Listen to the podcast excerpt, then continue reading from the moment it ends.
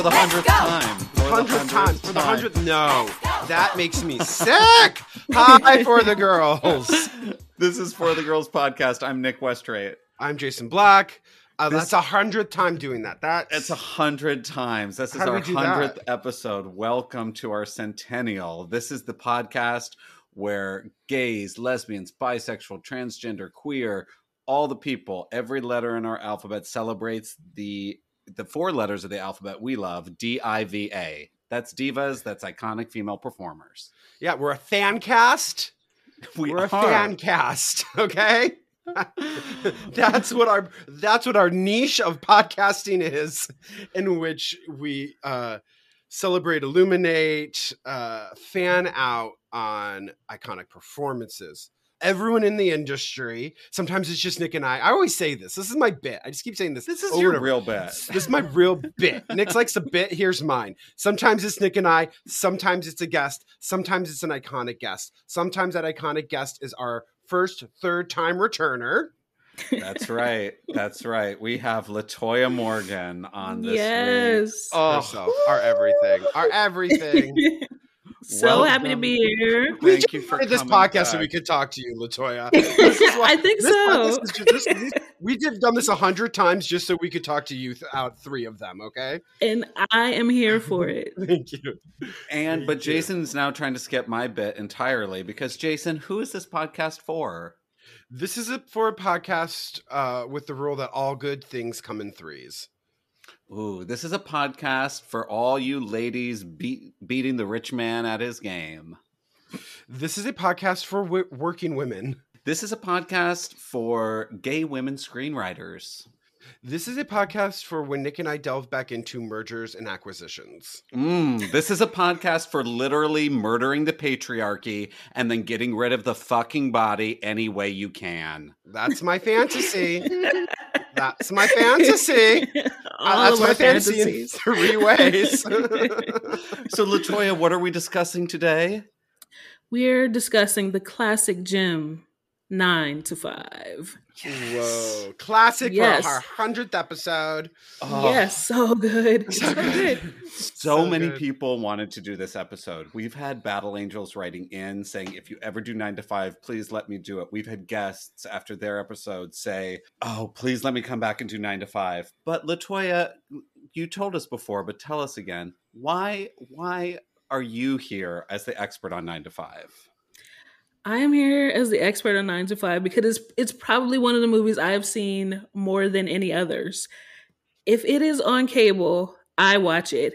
I don't care if it's the beginning, the middle, the end. I sit my ass down and I play pay attention to the three divas: Lily Tomlin, Jane Fonda, and of course, Dolly Parton. Come on, there, come on. There's just not not a better trio in film. Oh, And I Latoya have to skipped say- funerals, graduations, Yes. weddings, because TNT was playing nine to five. Yes, yes. And it must not be interrupted. and I have no shame about this. No. It is it is perfect. It is such a beautiful film. I'm it also- really is. I have not seen it, and I, I don't remember the last time I saw it. So rewatching it, I was kind of like, okay, you know, I think it might be a little aged, and it wasn't.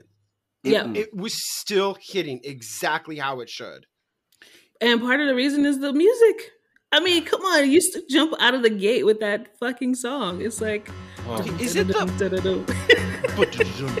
out on the street? I know. And, and, Yeah.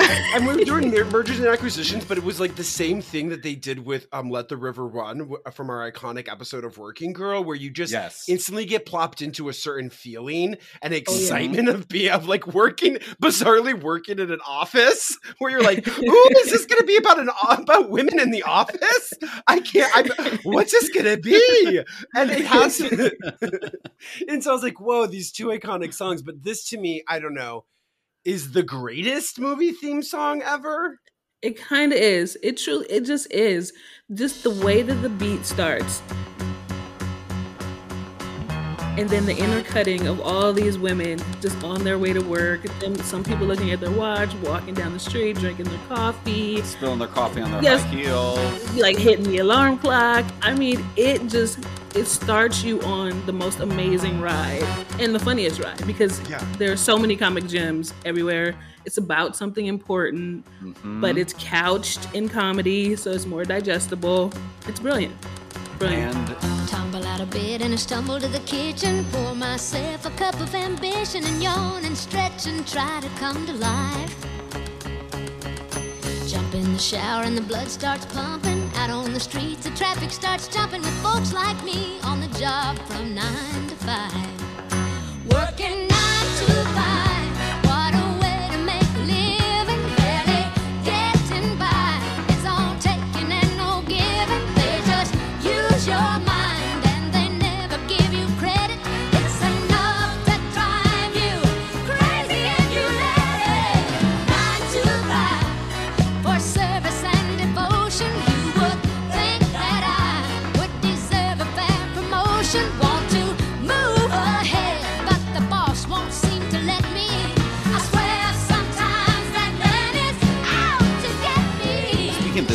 being brilliant, tomorrow, because it's our 100th episode, we are giving you a double episode on 9 to 5. Today, we're going to talk about the movie, and tomorrow, we're going to have a bonus episode where we interview Pat Resnick, who wrote the screenplay for 9 to 5. The brilliant writer. Oh my god, I'm Mm. such a fan. She's and now so before great. that, I'm gonna name the hundred episodes that we've done. So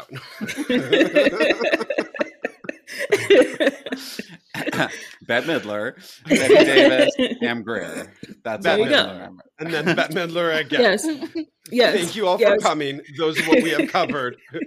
No, but if you want to, you everyone who's listening to this, I know that we have uh, millions of new fans that are coming on to celebrate our hundredth episode. But go back and download Latoya's previous two episodes, uh, which were on Bette Davis and Pam Grier.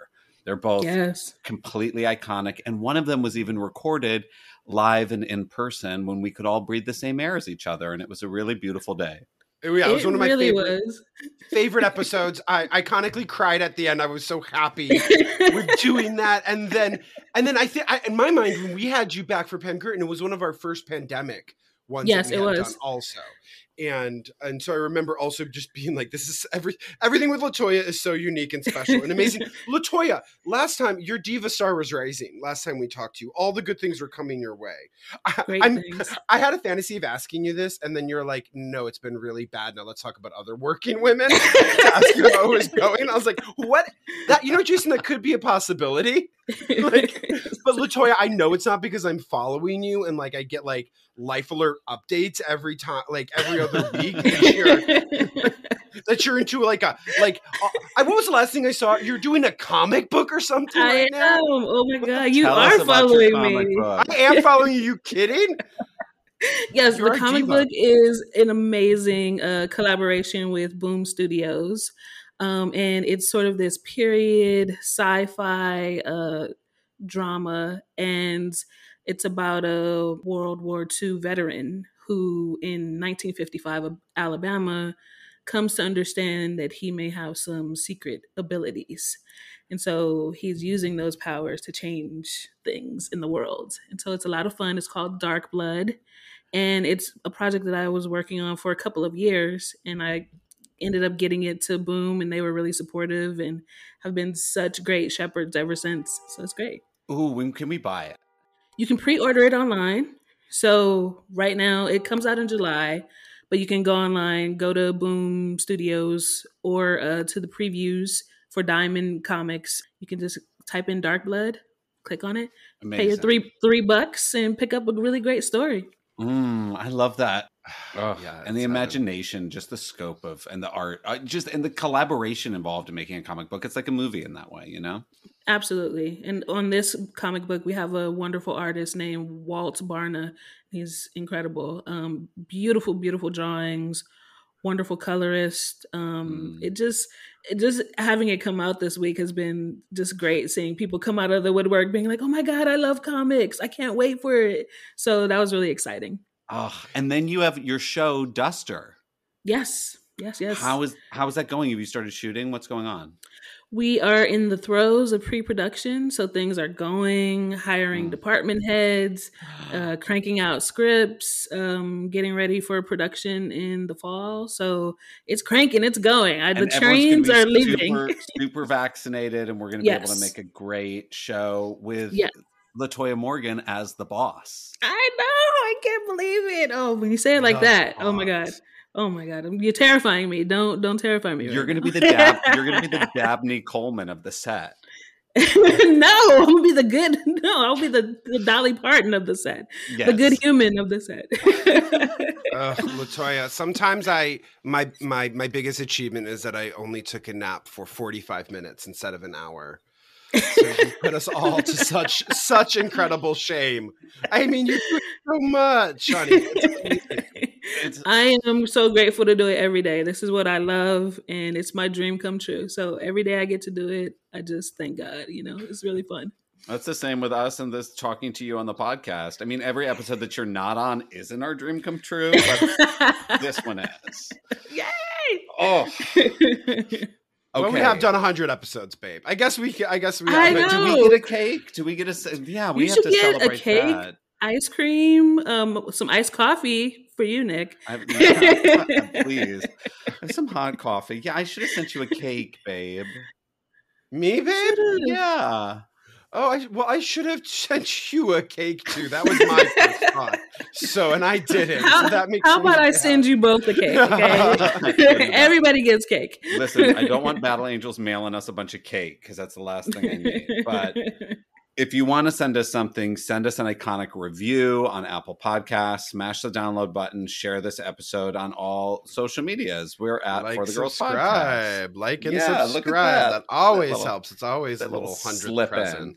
Yeah, exactly. no, I mean, this whole podcast has been a present to me. It's been such a saving grace during COVID to just get to focus, to have an active practice that makes me focus on things I love has been a real lifeboat during all of this, you know? And just to kind of dive in, just to kind of be like, okay, this is Elizabeth Taylor week. I'm going to do that. This is the Pam Mhm. Grier week. So, okay, everything's really bad, but at least I can go here. I'm just going to go here and put my energy into here. Mhm. Listen, like all kidding aside, just listening to your podcast, the work that you guys are doing, it's such a welcome escape. Oh, It really is. It really fills my heart to get to laugh and hear you guys talk about this stuff. The the the love that you have for the divas is so apparent. So the audience, every time you guys put something out, is getting a really wonderful treat. So give yourselves some flowers because you are doing good work. Thank you, Latoya. Hey, it's Kaley Cuoco for Priceline. Ready to go to your happy place for a happy price? Well, why didn't you say so? Just download the Priceline app right now and save up to 60% on hotels. So, whether it's Cousin Kevin's Kazoo concert in Kansas City, go Kevin, or Becky's Bachelorette Bash in Bermuda, you never have to miss a trip ever again. So, download the Priceline app today. Your savings are waiting. Go to your happy place for a happy price. Go to your happy price, Priceline. Should we get oh, on to our work of the day? Yes. Working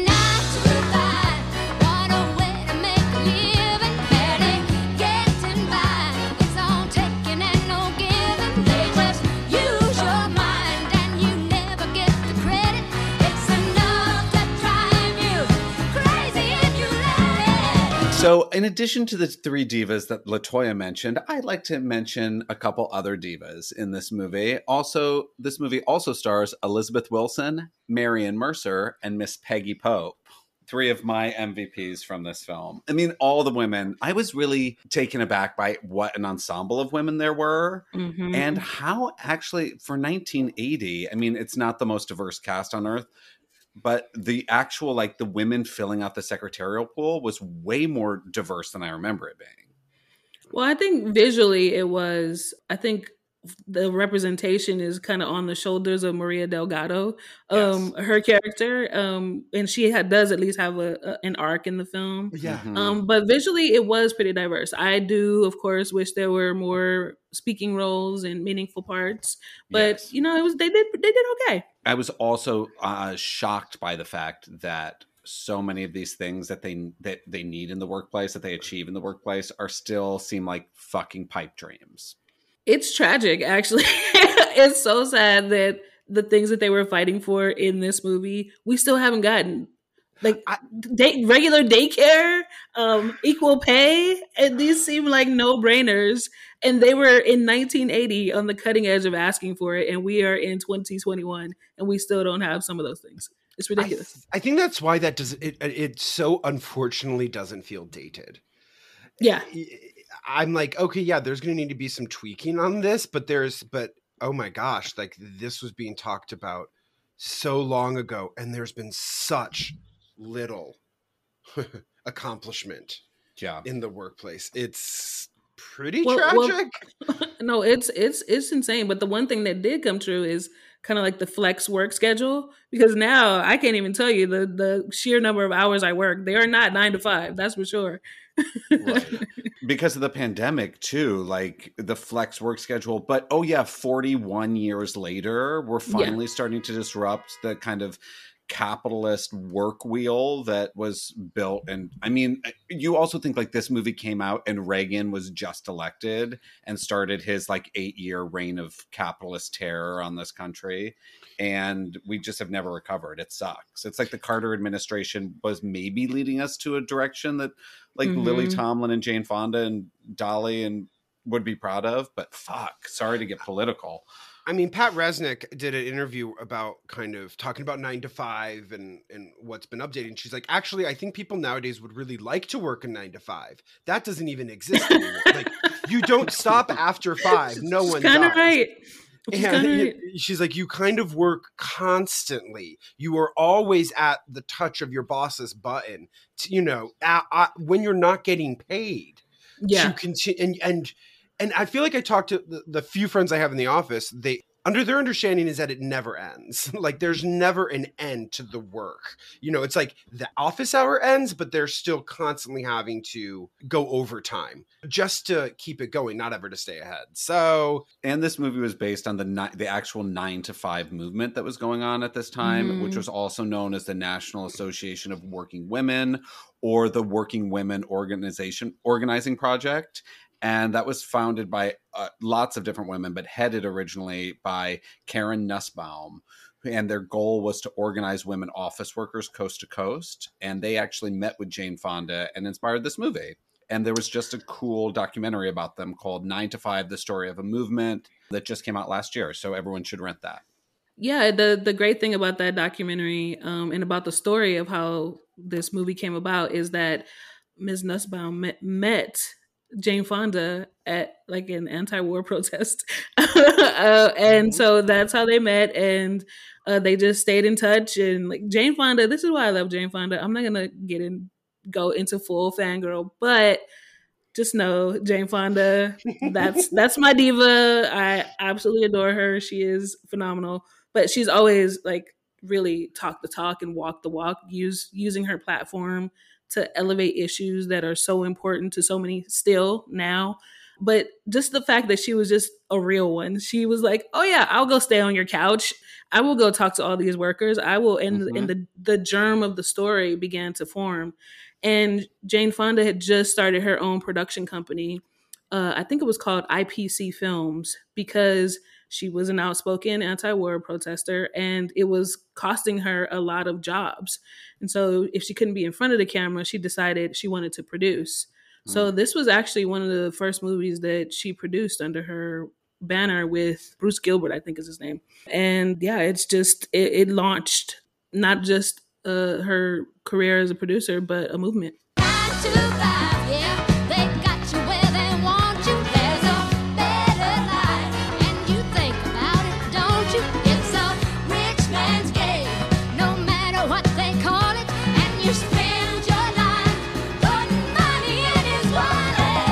Jane Fonda, this so like you said, Jane, this was her baby. Yes, And then she had Pat Resnick write a script, as we Yes. said, where, it's coming out, and it was more of a drama. It was kind of more in the initial script, as you were going to find out soon. They wanted the boss dead zos. Oh my god, no, they were really gonna kill him. Like it was gonna be a straight up murder drama. and then Jane Fonda's like, maybe that's too dark. And so she she she really started to like have a conversation about how to make it a really dark black comedy. uh, because she was really sensitive to soapboxing and you know talking about issues in that way because sometimes they don't penetrate and i think that is one of the genius moves of this movie is to sort of hide the medicine in the milkshake by Mm-hmm. having it really be about something but having people laugh along the way so that it resonates I feel like the current thing of medicine and milkshake is hide the spinach in the smoothie. yes yes I you like need, a lot you of need the like, vitamins Did yummy smoothie, but it actually has just ground it up. Uh, the goodness isn't this kind of an unusual world for Jane Fonda? Rewatching this, I was like, this is this seems off type for Jane Fonda. She's kind of more That's conservative. What do you think? No, I like. I think that's that's a great question. I think uh, there's a lot of misnomers about like Jane's career. I think people you wouldn't guess it because all of her work and all of her recognition is from such you know amazing dramas. But she has done amazing and fantastic comedies. You know, she did Barbarella in the late Mm. '60s. She did that that movie Fun with Dick and Jane in the early '70s. So she is adept at comedy. And in the 70s, she was on this hot streak. Like right before uh, making Nine to Five, she had done Julia in 1977. She had done Coming Home in 78 and won the Oscar. She did China Syndrome 79, which was so prescient. And then she did Nine to Five in uh, 1980. It's such an amazing career shift too. Like after those very like she was on like her Meryl Streep run, and then she just takes this turn, and it's so because she's like proves herself to be an incredible physical comedian in this fucking Yeah. movie.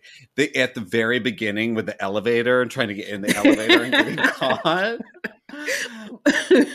But she was just so fun. But she was like such a great physical comedian, and she was also uh, very smart to cast herself in the role that she did. She could have easily said, "I'm Violet Newstead," but it was so smart for her to Mhm. cast herself as the mousy, like the the the opposite of herself. Uh, I just thought it was genius. It's quite a day for me. I bet it is. I was so excited. I, I left an hour early so I wouldn't be late. Uh-huh. I'm certainly glad I did. It took me 45 minutes just to find a parking place. Right here. Well, we park inside the building. I'll show you how to punch in. And I just moved to a new apartment near the airport. Huh. it's so funny early in um early in judy's uh, uh arrival at uh consolidated which is the company they all work at. Yep. she's she's like kind of she's kind of clocking that oh wait you don't get breaks? Oh wait you don't talk about you don't talk about how much money you make? And you can see like jane's like antifa roots just under there like judy as judy is having her like socialist awakening in the office secretarial pool. It's really great. Well, that step off of the elevator also um like is a bridge to one of my all-time favorite lines of the movie. Like it tees up Lily Tomlin perfectly because she just looks at her as she's looking around and she's like, We're gonna need a special locker for the hat. and I just love that line so much. It's perfect. Oh, my other favorite line from that moment is when she looks out on the floor of all these secretaries and she goes, Well, welcome to the front lines. yes, yes, it's so good.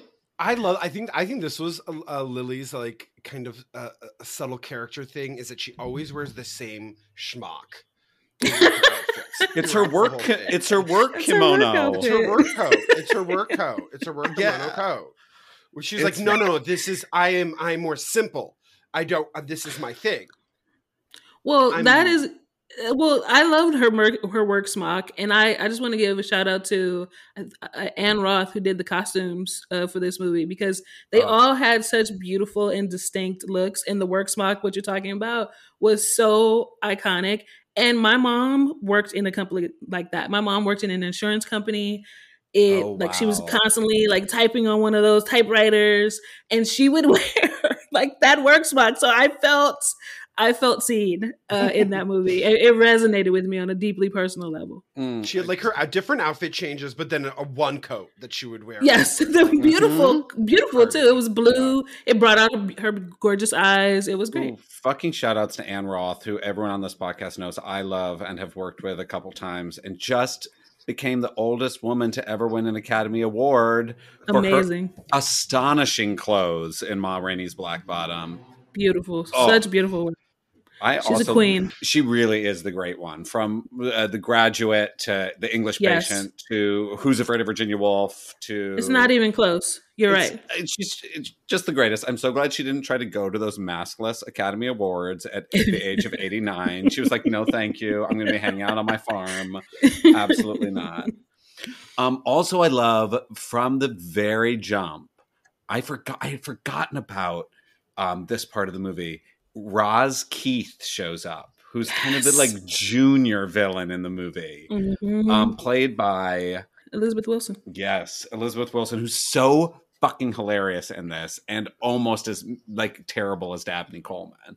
Oh, hello. Judy Bernly, Roz Keith. Uh, Roz is Mr. Hart's administrative assistant. Uh, Judy is starting today. Oh, how do? It's nice to meet you. How do you do? Welcome to Consolidated. I hope you enjoy it here. Thank you. We're all a pretty happy bunch.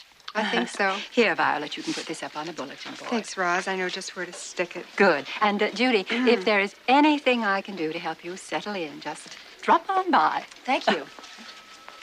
I mean, when I think of her, I, I think of her like stuck in like the bathroom stall writing notes on toilet paper. like when I think of that character, I'm just like, girl, what are you doing? Oh, that would be me. I, that's where the gossip is. I would be. I would have. I would literally have like my own personal lock on the stall where people would be like, "I think it's sham to get it." It'd just be me being like, "No, that's you can't get in here because this is my office. this is the only way I can live is getting all of this intel." all the tea. She had all the tea. All the tea. I was but then like, I was thinking, like, man, I'm never speaking in a bathroom again. If someone wants, I know. ever, ever, I'm never speaking in a public bathroom again. Isn't that also Because how normally get- I speak a lot. Normally I call my mom when I when I'm in a public restroom and Isn't tell her about my also how- depression. how they get called out in Mad Money, Jay? Um, Don't they get Is caught it? because they're always having their secret meetings in Mad Money in the Mad bathroom? Money. And Listen, honey, I, I thought we I'm did be 15 referencing- episodes. I didn't know we did 100. So now you're asking me to remember a Patreon episode of Mad Money and about what I'm going to be referencing subtle- all iconic trio diva movies: Mad Money, The First Wives Club. Come Yes. on! I mean, Nine to Five started it all. It was like you need 3 Mhm. divas and an Yep. outstanding supporting cast of women, and maybe one good man, and that's all Yes. you need in the movie. And come on, we gotta give some love to Dabney Coleman. Brilliant in this movie. He was kind of like he had a thankless job to do. He did it with relish. It was great. I mean, come on, you. When I hear the words sexist, egotistical, lying, hypocritical bigot, I think of him. So that is our contribution to cinematic history. I enjoyed that he wasn't a a Disney villain. I enjoyed Yeah. that he was just an insidious pig boss. Do you know what I mean? Who who still ran the office at a competent level and got away with as far as he could every day. You know, to demean women. Oh, like I love that. I love that that like and I think that's that's what has left such an impression is that so many people have been able to uh, have been able to identify themselves with this film. It's it's real enough within the slapstick that they're like, yes, this is my everyday life. Hmm Well, my favorite thing about him too is I saw this interview from around 1980 when it came out. You know, they're on that promotional tour, and uh, Dabney Coleman basically said his character had no redeeming qualities, and he said he was just there to work with Jane Fonda and Lily Tomlin and Dolly Parton. He said they were phenomenal, and the interviewer asked him a really interesting question. Um, he asked, you know, was Dolly out of sorts because she this was her first her first film, and uh, he said no, she was great. Like she was wonderful, and everybody was really helpful to her. And uh, he just talked about the different energy they all had, and he talked about how Jane Fonda and Lily Tomlin were very similar, which I actually agree with.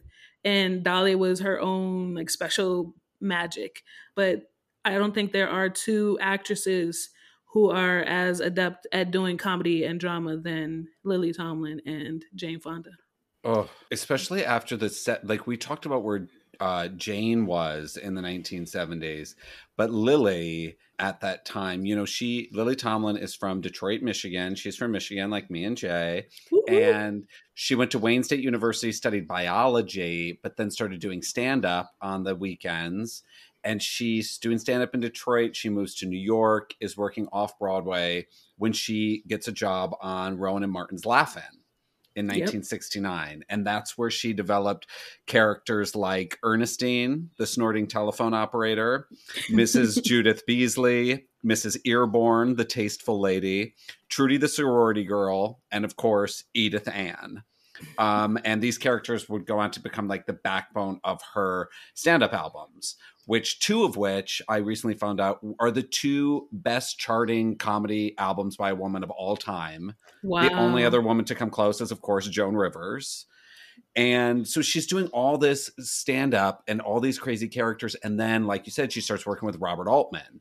yes, Nashville, film- baby. making Nashville, getting nominated for the Oscar, making The Late Show opposite Art Carney, for which she won the Silver Bear and was nominated for the Golden Globe, and also doing her comedy shows on Broadway. She had a Broadway show in 1977 called Appearing Nightly that was at the Biltmore Theater.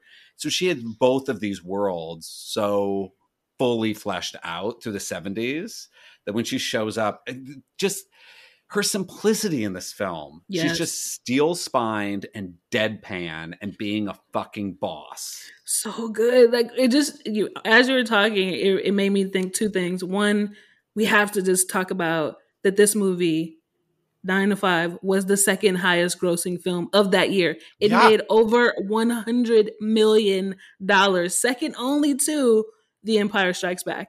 That is Wow. bonkers. That is insane. And as you're talking about her being badass, it just reminded me of the shot that, of course, reminds me of my mom.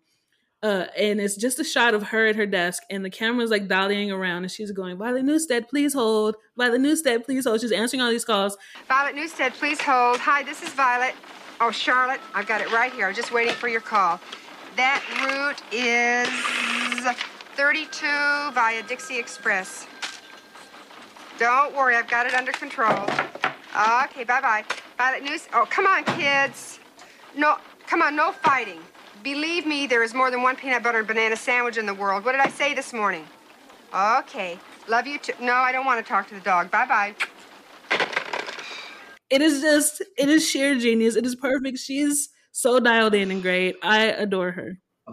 What is her position at, at Collective Operations? Eh, collective cur- cur- Consolidated. Consolidated. She is, she's a supervisor, right? She is right under Franklin Hart. Yeah, and she needs a promotion and she deserves a promotion. She trained. it seems like she trains everybody. She trained Franklin Hart Yep. and then she ends up it you know, and I love this scene when she thinks she's going to get the promotion and then he gives it to the guy uh, some other motherfucker that she trained. and Yeah, she just no. loses it. Well, my favorite thing about that scene is just how it, it just jumps you right in there. It's just such good editing where we have heard her set it up in the previous scene that she's waiting for this promotion, and then it cuts to her saying, "What?" Like just in disbelief. Like I cannot believe you've you've overlooked me again for a promotion. It's great. Now let me finish, okay? And don't go flying off the handle. You gave that promotion to Bob Enright instead of me. I've got five years seniority over him. I know that. For Christ's sake, I trained him. I know that. But see, the, the company feels. Oh, the company bullshit. It's your decision. You promoted him. You tell me why. Well, in the first place, see, Bob does have a college degree. Oh, Violet. brilliant. Brilliant. While he's away at college getting his precious, useless degree, I'm working my butt off at this company. And in the second place, he does have a family to support. And I don't? What has that got to do with anything? Violet, look, my hands are tied here. The company needs a man in this position. Clients would rather deal with men when it comes to figures. Oh, now we're getting at it. I lose a promotion because of some idiot prejudice.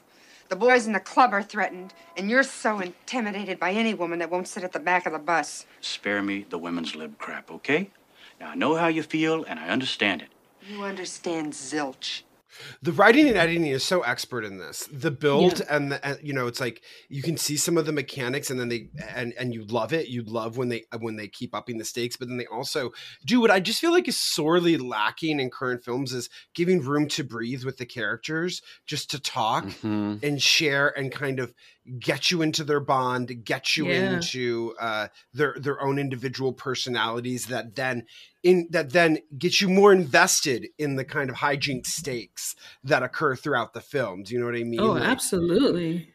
I was I was just kind of loving uh, how these plot mechanics played out. It was so fun and beautiful. It was giving me all the moments I wanted. Every time I was like, "Ooh, I want something else," they would do it.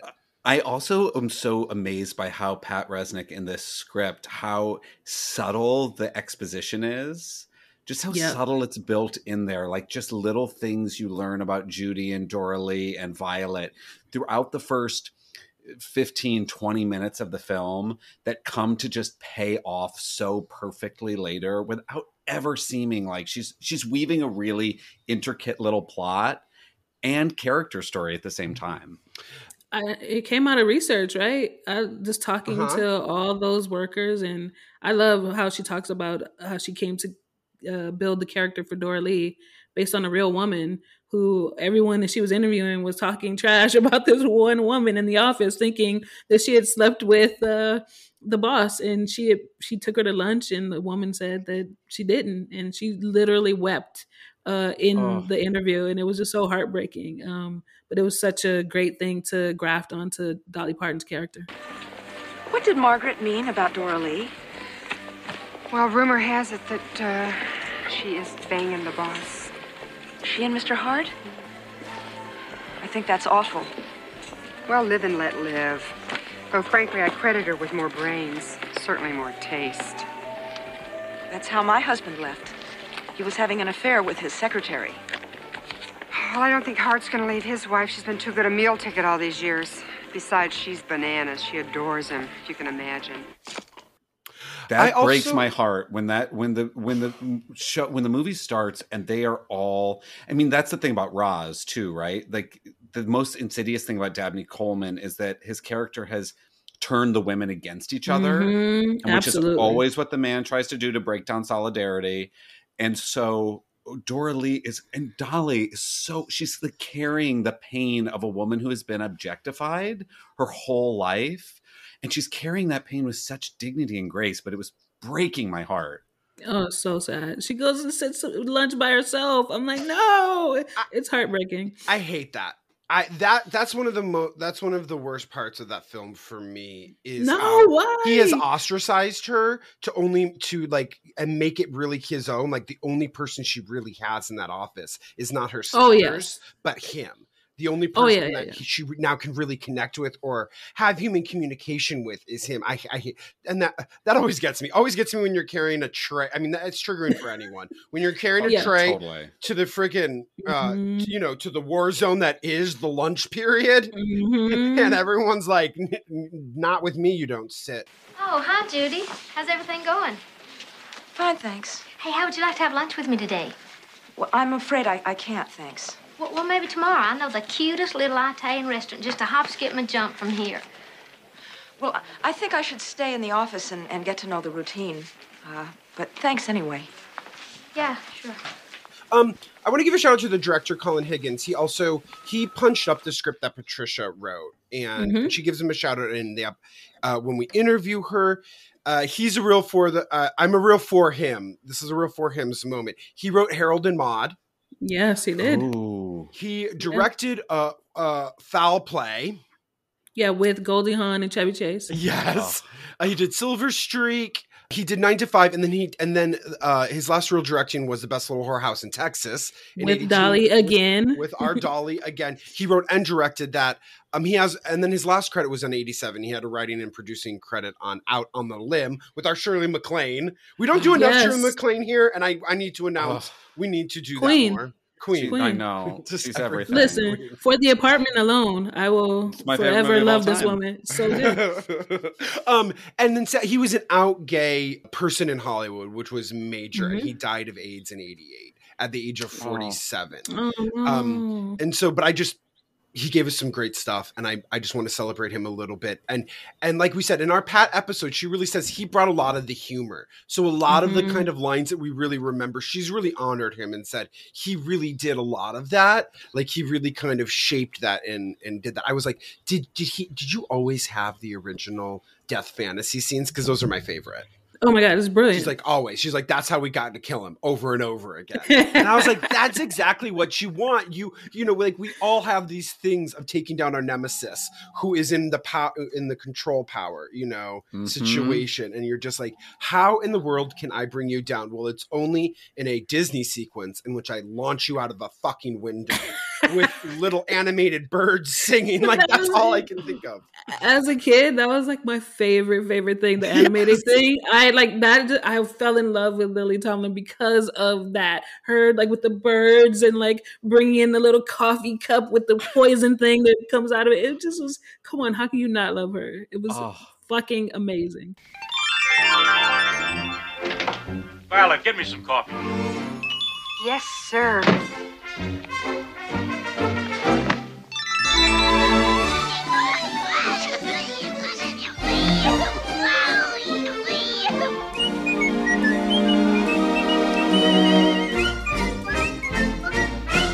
This the cinematography of those three distinct fantasy sequences is so beautiful too. So here's another him I'll give a shout out to Let me- Reynaldo Villalobos, who is the cinematographer of this movie. Mm. And these like three distinct fantasy sequences, I feel like Jane Fonda's. It's like it's out of a Robert Rodriguez film. Yes, You know, like the totally. shadows. It's like very graphic novel. It feels like Sin City almost. Yeah, and then you uh well you have the duck hunting thing. Like it's such a gamer, almost weirdly gamer thing where he's he's literally a sitting duck running back Yeah. and forth. And I love the callback to basically bad things happen in the bathroom. Um, she finally finds him. He's he's in the women's bathroom hiding. Hi. Oh, it's so brilliant, and it's set up so beautifully because the first one of the first things she says when she walks into his office is, "Oh, a deer!" Like because there's a mounted deer in his office, and of course she shoots him. Yeah, like it's great. Judy is like can't even imagine that you would kill something. Exactly, exactly. And that's why when we when at the end when she's literally fighting for her life with him when he's like swinging from the thing and trying to trying to escape, it's she has to like punch him. She has to hit him. She has to really get in there. It's it's really great. It's so fun. Fuck. And then Dolly's fantasy is so sexy. Yes, Like come when she's literally hog tying and roasting him over a fire. it's like this very like S and M moment that I'm here for. I love this because Dolly has always been coy about her sex, Mm. you know, has always presented very gar- I say garish and I use that word with only terms of endearment because I love it. I I mean I think she would agree. I think she Yeah. would she would say that. Yeah. yes, you know, and g- garish, come on, give me more garish. She's That's like, uh, everything I want to she's- look like. Yeah, she's like she's underneath all the paint and the wigs and is a brilliant, really kind-hearted woman who And even now is changing the world. Yeah, she's brilliant. and so smart in, in the way that she people constantly want like she'll make the joke first people always want to talk about how she's presenting herself with the wigs with the nails with the the, the tight tops you know and the Mhm. small bottoms and and so to see this and to see her to see her in the position of rec- of understanding that p- uh, power and that dynamic and how she looks and how she then resexualizes the boss and have Dolly Parton do that was so iconic to me. it mm. was. That is the word too. It is iconic. I mean, and some of my favorite lines in that there's so many in that one scene. But when she turns the tables on him and she says, "You Hey, hot stuff. Grab your pad and pencil and get your buns in here. Yes, ma'am. Morning. Hold it. Just hold it right there. Something wrong? No, no, nothing's wrong. I just want to check your bod. Turn around for a second. Boy, you got a nice ass frame. But you know you ought to get your pants cut a little tighter. You need to bring 'em up just a little in the crotch. I mean, you got a nice package. You might as well show it off. Oh, Mrs. Rhodes. Come over here. I want you to take a memo. she then she says, she says, Forget about your wife, Frank. I mean, you may be hers in the evening, but you're my boy from nine to five. it's like, yes, yes. and then forces him to uh, motorboat her you know, into these pillows that everyone's constantly talking about and wanting, and Yes. using that as an aggression and like something that's like uh, um, an assault to this like man, you know, like using her greatest tools or whatever. Um, so I'll do a quick Dolly dump right now on this. Dolly, this is Dolly, as we said, this is Dolly's first film. Uh, Mhm. everyone knows Dolly. I'm not going to get into it too much. She moved to Nashville. She became famous as a songwriter. She had a uh hit with Dumb Blonde, which to me, like looking at this and then Mm. going to this film, going from Dumb Blonde to this film and all the things that she does, like being the dumb secretary, you know, like that's Mhm. and it's so not written as that, right? Like they're so they don't make her an airhead, which I'm obsessed with. In my memory, before rewatching this, like Dolly Parton, this plays this kind of cute. She's not at all. She is tough as Mhm. nails, and she's Yep. actually like kind of one of the people that stays in most control level like most like never spirals dolly never spirals the other two are kind of become kind of lunatics at certain Hysterical. Listen, Get real okay, we're gonna talk about that, but because I'm just gonna say it. Like, there's a moment. There's one of my favorite moments. It's just a look, but when after they've stolen the body and like they're in the car and they're driving, trying to figure out what to do. Dolly Parton is sitting in the middle of Lily Tomlin and Jane Fonda. She just looks at both of them. She just looks at them like, I cannot believe I'm in this mess with you bitches. It is Oh, perfect. she is It so, put good. out. She is so put out in that scene. She's just like, "This is awful, you buffoons are like making all of the weird, wrong decisions right now, and I'm So and I am not going to be in this." And the and so then Dolly went on to do Porter Wagoner, and she was his got his girl. He got rid of his first girl, and then had her be on his show, and that was it was called. It was a girl singer. That was her title, and so she did that Mhm. for five years, and she was like, "No, no, goodbye." She had her own show. She had a bunch of hits uh, during that. As we all know, she did Jolene and Coat of Many Colors. Um, Here We Come Again It was in like 76. And so she was she was touring, she was doing so many amazing things. She had a lot of scripts coming to her, but she kind of was turning it down. And then Jane Fonda went to Dolly Parton. 'Cause she's so smart. so because she is genius. Mhm. And she was like, I think that this could work for you. And a, a, a little tidbit that I found out that I absolutely love Dolly, who had never been in a film, memorized the whole script from front to back because she thought that's how it was shot.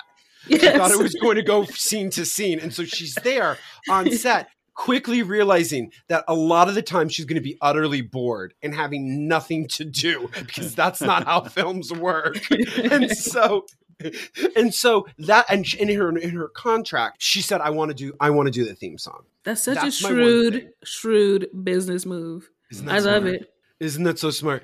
And so she's sitting there bored in her trailer and she starts pray, playing with her press ons.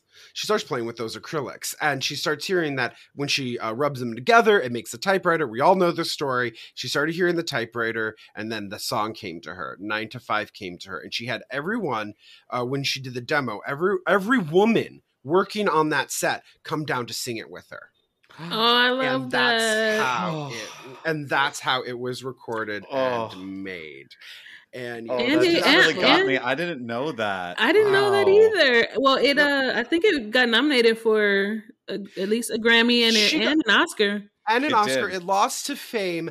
I will tell you, if anyone wants a really strange kind of out of body moment, you should see her performing on the Oscars. She comes in full Mae West drag with a slit all the way up to her side, and and she's coming and she's just kind of stomping around in, in her dolly heels, and then all of a sudden, it's just a bunch of men in different work drag that come out and do an inc- and crazy choreo dancing around her. So it's a little bit of a disconnect with that song and like pr- over like 20 men in like hard hats, like doing really like Broadway flies around the stage.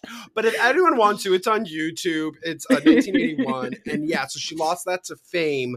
But she was nominated for a Golden Globe. The song was also nominated for a Golden Globe. And then, of course, she went on to be nominated again for Transamerica in 2005 for Traveling Mhm. Through. So Dolly Yep. has had some Oscars. Kind of crazy that she hasn't won. But I mean, I'm I can really set fire to this entire Academy Awards for not nominating Nine to Five for Best Picture, but Yeah. you know, I can Yep. get rid of Elephant Man, I can get rid of Raging Bull, I can get rid of Tess. I mean, I'm still here for ordinary people. I was gonna say, don't cut ordinary people. Yeah. Well, that was a, a good year for for women though. That was, it was. But I just, I also, I, you know, I have a huge thing about I wish comedies were nominated more. I Agreed. always do. And so, I mean, that year was Goldie Hawn for Private Benjamin, which I'm A plus there for. And also, Mary Tyler Moore in Ordinary People is one of my favorite performances So good. of all time. It, I, I, I've only watched it once because I cried so hard I thought I was going to die. and so I can't watch that movie again. It's one I cannot good. see again. Oh my god, I love it. I've seen it a bunch of times. It's one of my favorite screenplays. Like the Oh. subtlety uh, in the Oh. in the emotional impact. Um, shout out Alvin Sargent. Great. he won the. Oscar for that, didn't he? He did, yeah. Yeah. Yeah, it's a great it's a great movie. It's just so I think it hits really home with me and my family. So I yeah, can't that I French can't toast scene, man. I can see that Oof. over and over and It's over. It's- darkness. It's and this and the photo scene. Oh my god, when they're taking the family photo, you're just like, please. It's the garage scene for me. Ugh. When isn't it Mary Tyler Moore in the garage when she finally has the breakdown before going inside? I can't. Yeah. Can't even think about it. Ooh, you know what scene I liked is when Lily Tomlin is getting uh, the coffee for her boss. Back to nine to five. Okay, wait, let's talk about the biggest Oh wait, can I just say though? I, I swear to God, when I watched this movie, I was like, ah, because I am a girl. I'm a I'm a pink packet girl. I'm a sweet Yeah. little child. Yep, and so I was like, oh my gosh, oh my gosh, I didn't know that there was something called skinny and sweet. And I and was Sweet. Googling as much as I could to get skinny and sweet sent to my house, only to find out it was a fucking prop. I was like, I must have something called skinny and sweet. I must have this.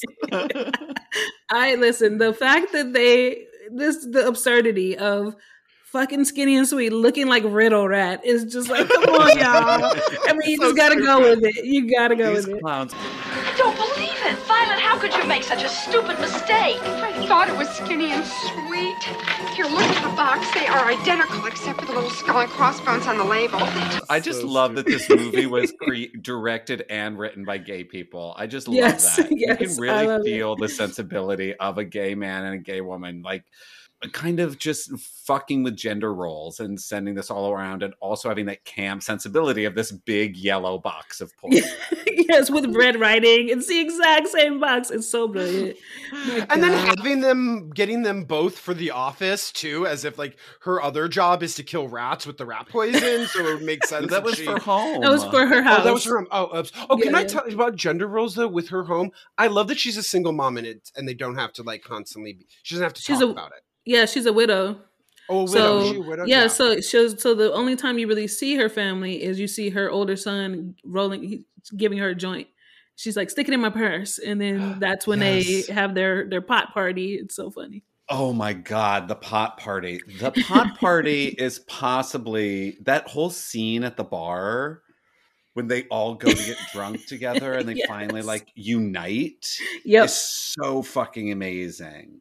it's great. There's there's this iconic. I, I was watching some outtakes uh, this morning, and they're doing the pot scene, and Lily's going ha ha ha, ha, like doing the back and forth, like just totally into it, and she goes ha ha. Okay, I'm done. I don't. I can't do that. I'm done. And then and then they all start laughing again because she's Oh so just turns right off. Like then they all start sending into actual laughter at that. But like But that's also That when I was kill so me. I was so struck good. by what an amazing actress Dolly is. She's Yes. just like like la- like fake laughter, fake getting high, like acting all that stuff is really is like some of the toughest stuff you can do, like genuine joy and laughter like that. And she's just rolling with these two Oscar nominated geniuses. oh yeah, And just it's so real and fun and just the pure joy of it just sends me there.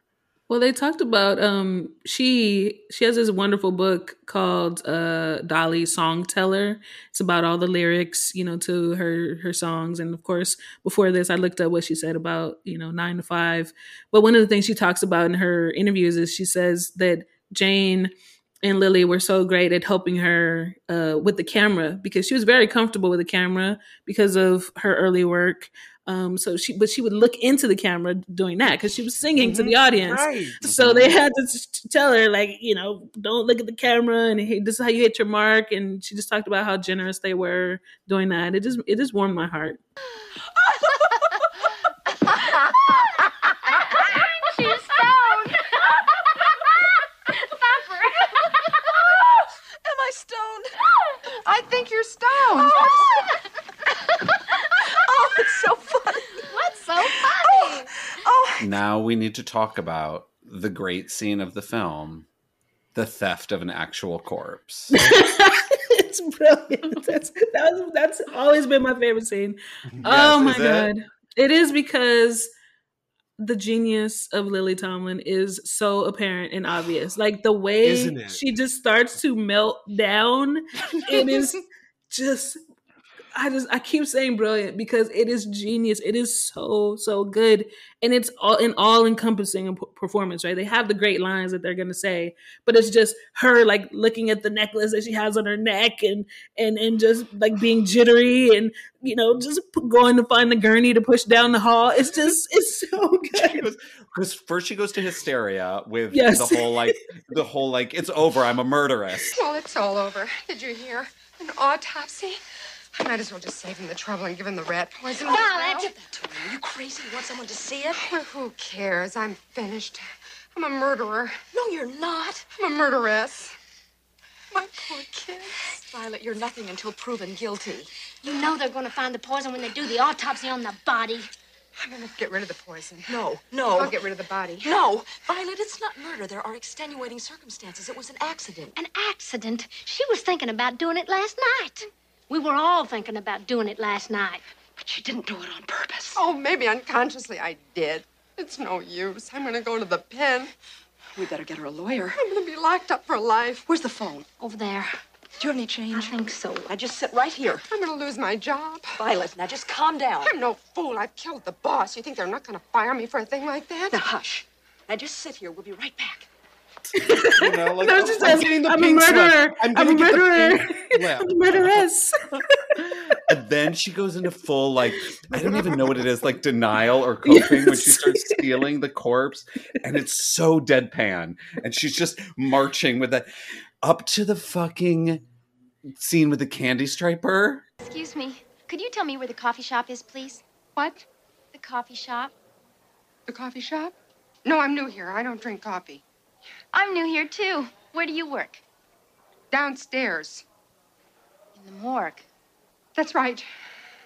He's. Yes, yes. How did he? Coffee. Too much coffee. I'm just taking him out for some air. I mean, some fresh air for me. He's just coming along for the ride. What? You're a doctor. I didn't see your badge. Sorry. I'm a doctor. So why the hell am I talking to you? Piss off. Well, it's like she put on that coat, and when once she realizes she's a doctor, she then becomes the doctor. too. She's like, "Okay, I've lost my identity. I am a doctor now, wheeling this patient around. I am, I am now authority." My favorite line of the whole thing, and there's so many brilliant parts of that sequence. But Judy asks like Dolly, like, how how's how's Violet? She's like, Oh, honey, I think Violet has flipped out. it is it's so good. It's so good.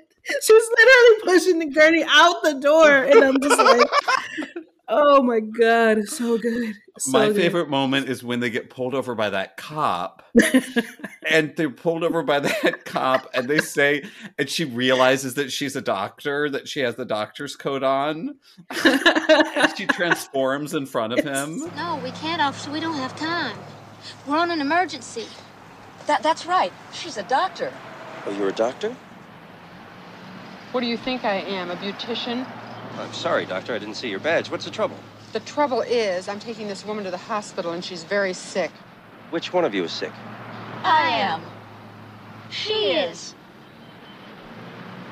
They're both sick. And then they see when he offers to give them an escort, and Dolly just goes, "Oh Lord." it's so good. Oh. I love it. I, but but but then it ends perfectly. It ends perfectly with so that then they're driving out. and You're like, well, what do they do with the body? And then it just there's a janitor coming in, and she's opening. Okay. Well, you got to give a shout out to her because I this is the best button in cinema. I have to say, her name is S. Esther Sutherland, Yes, and she's incredible. Her character name in the IMDb is Janitress.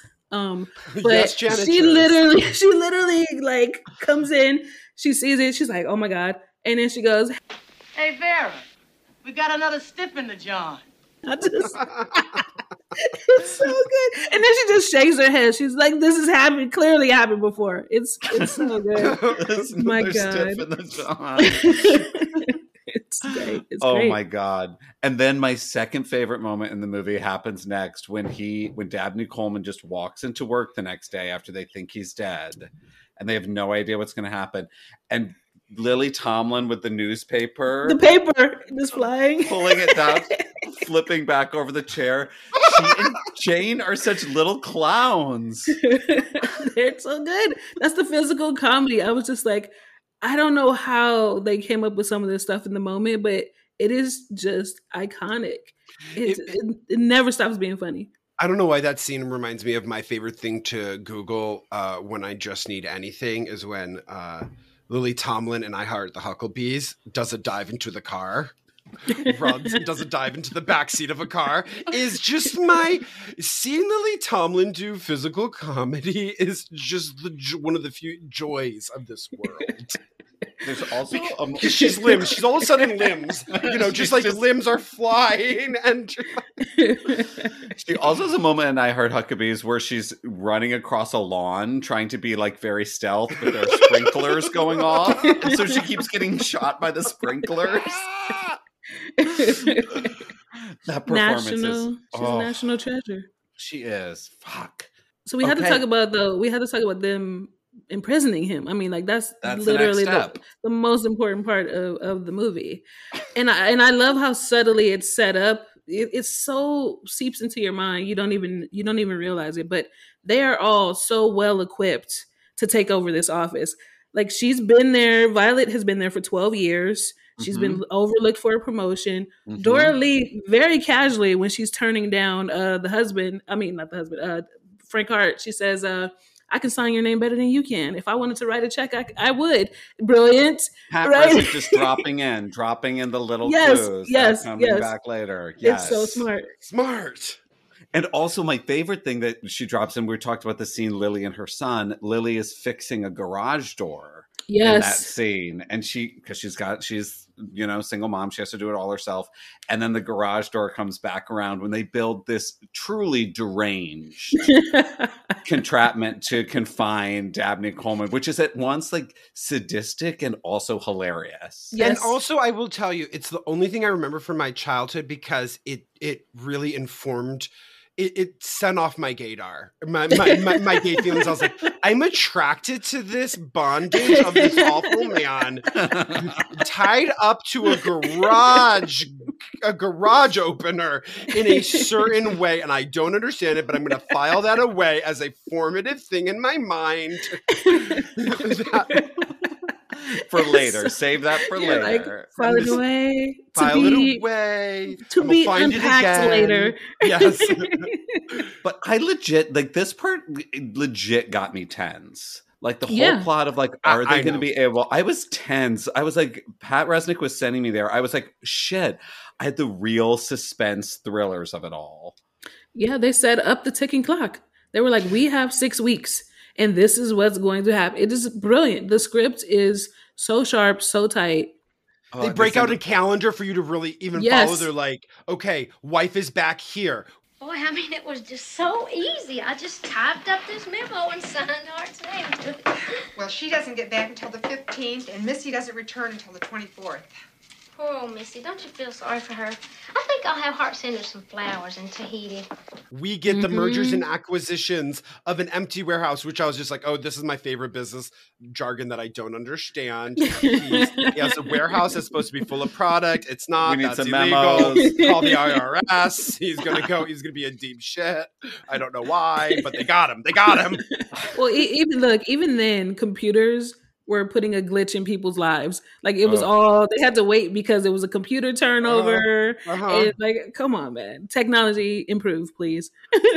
Also, shout out to Marian Mercer as Missy Hart, the wife Missy of the Hart. boss. Yeah, she's great. She's just so oblivious because she's supernaturally kind. Yeah. Like he somehow married this woman who's just really kind. It's like if J- when Jason gets his rich husband, she's just happy to be rich, go on her vacation. She doesn't care what he gets up to. Oh, don't care, don't care. I will walk into anyone's office and be like, "Did my husband buy you another car? That big sweetie, that, and that apartment you that he's renting for you? You love it, right?" She's so blind. Oh my god. She's so blind and I "Oh love it." Oh She's so sweet. You couldn't even hate her. She was what? She was adorable. Yeah, she was just too nice. I mean, I, yeah, I love that you don't even really hate Roz in the end because when they send Roz away to like the French immersion camp, she's on the plane just so like diligently like ready to learn French for Franklin Hart. Yeah Like you can't be mad at any of them because they've just been gaslit by this terrible man and this terrible system to kind of like work their role in it. I feel like Roz was a pre Karen Karen. Yes. Oh, that's the stunted Bob. That stunted like she was just, oh my god, she was a problem. a traitor to her gender. Yes, I'm like, what are you doing, girl? No, Because isn't it isn't it Roz who gets um what's the character's name who gets fired? The one who's Oh, Maria Delgado gets fired for talking about people's salaries. Yes. Yeah. So she gets fired for trying to organize, basically, for even Yeah. mentioning to somebody about your paycheck or how much you're making or how much someone else is making. And Roz is the one who's like gets to the bottom of that. She's union busting in there. Well, no, OG, OG, OG Karen was like, no union talk. I mean, I think she says that in the film. She's like, absolutely got to keep that to. And oh, that you know what killed me because like, okay, I've never worked an office job. I I'm blessed and highly favored if I can turn on my computer. Um, I'm just kidding. I never turn it off. I never turn it off. Do people turn off their computers still? I never do because you have to turn it back on and it takes so much time. Um, but uh, but when when Roz is like, Violet, just a moment. Come on. Uh, just a moment. Violet? Oh, yes, Roz. So sorry. I have been meaning to talk to you about Mr. Hart's rules on office decor. Uh-huh. We seem to be getting a bit lax in your section. Oh, really, Roz? How? Well, I have um, typed it up here. No uh, coffee cups on the desks, no personal items left in view, photos. that that what's killing me because if I have a desk, I want me to put on. You know what I would put on? I would. Put I on can't the even picture- imagine all the things you would put on it. Okay, but yeah, I had I came up with this. I came up with this. I would put on a picture of the most sick, dying looking dog, like literally in its deathbed, just so that people and no one would be mean to me. And I would just like be slightly weeping the whole time with just this like oversized picture of a dying dog. That would be my thing. See, it's smart. It's smart. It, like, in the movie, all they wanted was plants and to put their family pictures. It was just so sad. I was like, stop being so insane. on? Insane. Okay, shout out to Roxana Bonilla Giannini, who plays Maria. Yes. Shout out to that team. I'm trying Yes, to she shout out great. all these great actresses. And Peggy Pope, who plays Margaret the Drunk. Margaret the Drunk. Hilarious. Yes. Margaret the Chunk, is a- and, and again gets her own callbacks, which I love. You yes, gets- she ha- she had an arc. She got clean. yes. Oh, Mr. Hart, it's so good to see you again. Who are you? Don't you recognize me? No. Margaret Foster. The old lush? Yes, that was me. But thanks to the company's alcoholics rehabilitation program you started, those days are over. And I'll never forget those wonderful letters of encouragement you sent. God bless you, Mr. Hart. Good to see you. Doesn't she look great? Hold this. Because why? Because women cared about her. Women Right. invested in her and let her get the care that she needed, and she came back ready to work. They just like It's build the matriarchy Glow in these six Yeah. in these six weeks that they have him bound and gagged in his house. They get to like repaint the office, let people put things on their desk, let them have flexible hours, Mhm. enlist in a, a alcoholics recovery system. I mean, have childcare, which we are still fighting for today. Yes, this yes. is crazy. Wait, and they This paid is everybody the same, and they they it was a good thing. It Yeah. had to be undone at the end. Which hello, this is why we we are where we are. But they for those six weeks, it was Shangri La. I They mean, were that, kill- they were killing it.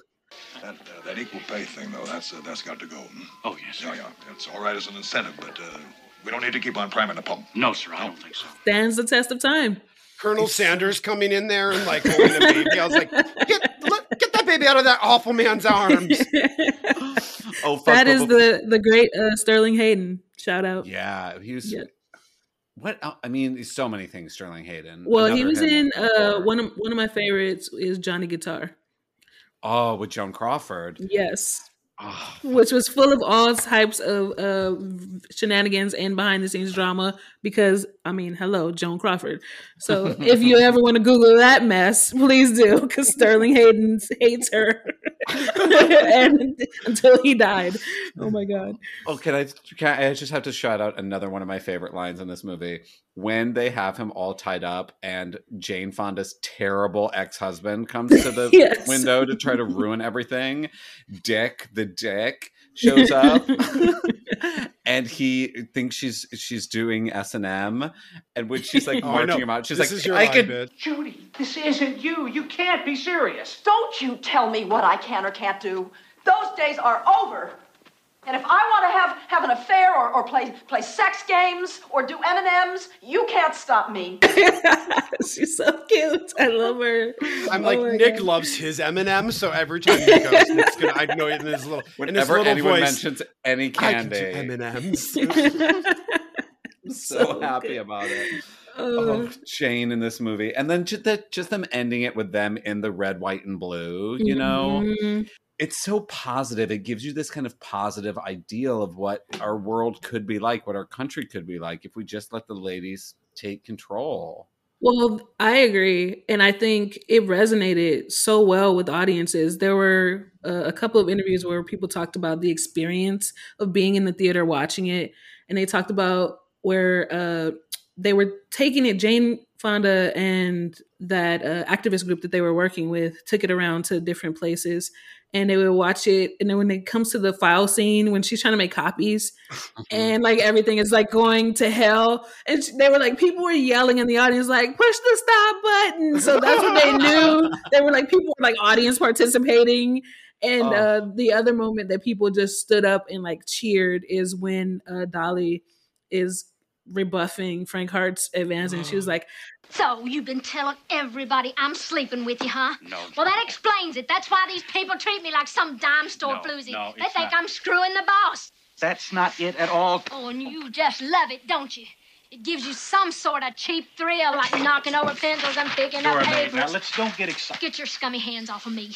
Look, I've been straight with you from the first day I got here, and I put up with all your pinching and staring and chasing me around the desk because I need this job. But this is the last straw. All right, now wait. Let's let's let's just sit down and. Look, I got a gun out there in my purse. And up to now, I've been forgiving and forgetting because of the way I was brought up. But I'll tell you one thing if you ever say another word about me or make another indecent proposal, I'm going to get that gun of mine and I'm going to change you from a rooster to a hen with one shot. Don't think I can't do it. and everyone just like erupts in the audience. Oh. I was just like, oh my God, I wanted to be there. I wish I was there. It's so crazy that like, and then it like ten years later we have Working Girl. Yeah. you know and we're still dealing with the same problems you know and 10 years after that and like today we're having the me too movement it's like it makes it i mean i know it makes me realize what everyone means when they say like things just aren't getting better like yes and then and then people just get i guess tired of fighting and then we have to do it again 10 years later it's just so frustrating Well, the change is incremental, so we should not lose hope and heart. Um, but think of someone like Jane Fonda, who is, I believe, 83 years old. This woman is still out there getting arrested, um, be for climate change, for uh di different things that are happening, like with the pipeline. I forget which pipeline Mhm. it was because they're so awful and they keep doing it. Um, Jane Fonda is a G. Jane Fonda, if you don't be a Karen, be a Jane.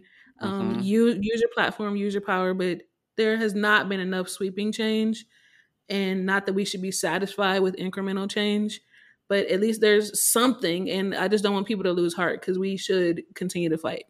And listen, change is slow. We like anytime you know we think something's starting and we think it's going to end, like within a year. You know, Yeah. like right uh, you know, Like the ERA, we're still trying to get the Equal Rights Amendment. Come on, Fuck. people. I mean, oh, it's and there's al- insane.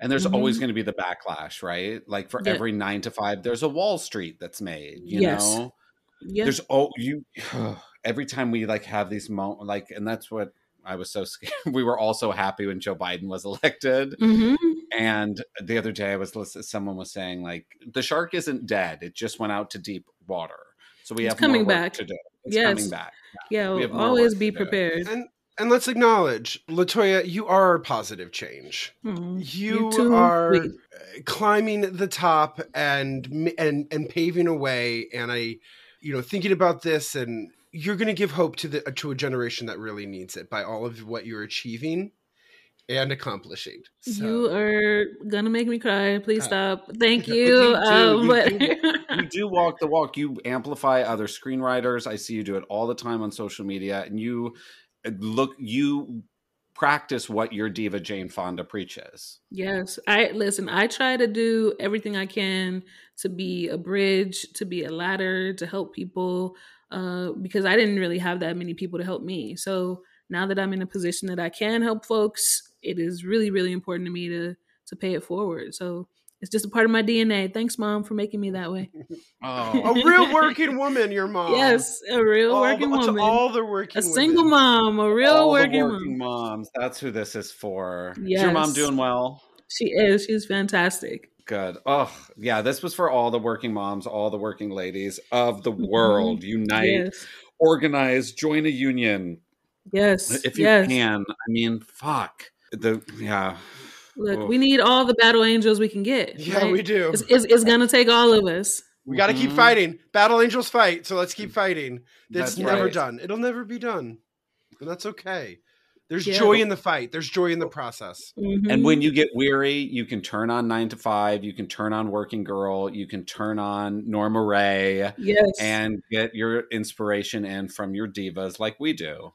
Also, Yeah, that turn on- song turn on this podcast. On this podcast. not- and but play that song because that song is is it, it, it, it tells the story tells the story of us tr- of trying to overcome. In that song, it's us trying to beat the odds. You, that has to mm-hmm. be that has to be the Let it outro. You got to play that song as Yeah. the outro of this episode. Absolutely. Come on. Absolutely. Thank you, everyone who has listened to all 100 episodes of this podcast and accompanying like 40 some Patreon episodes.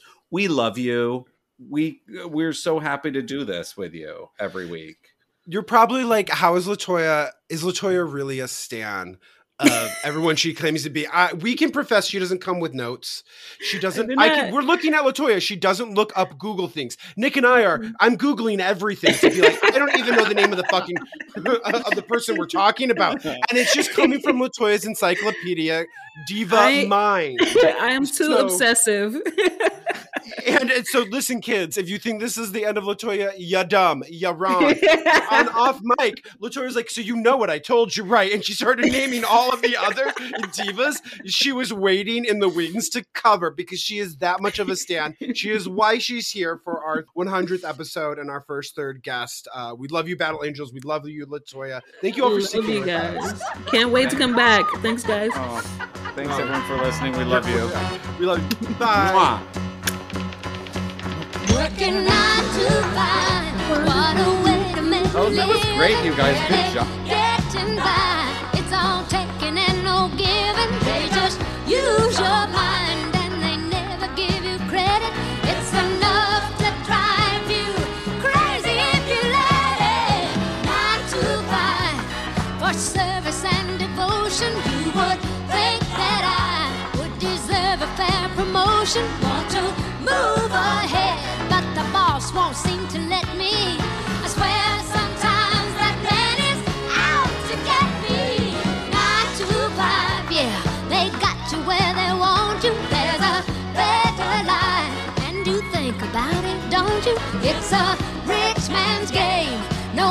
What they call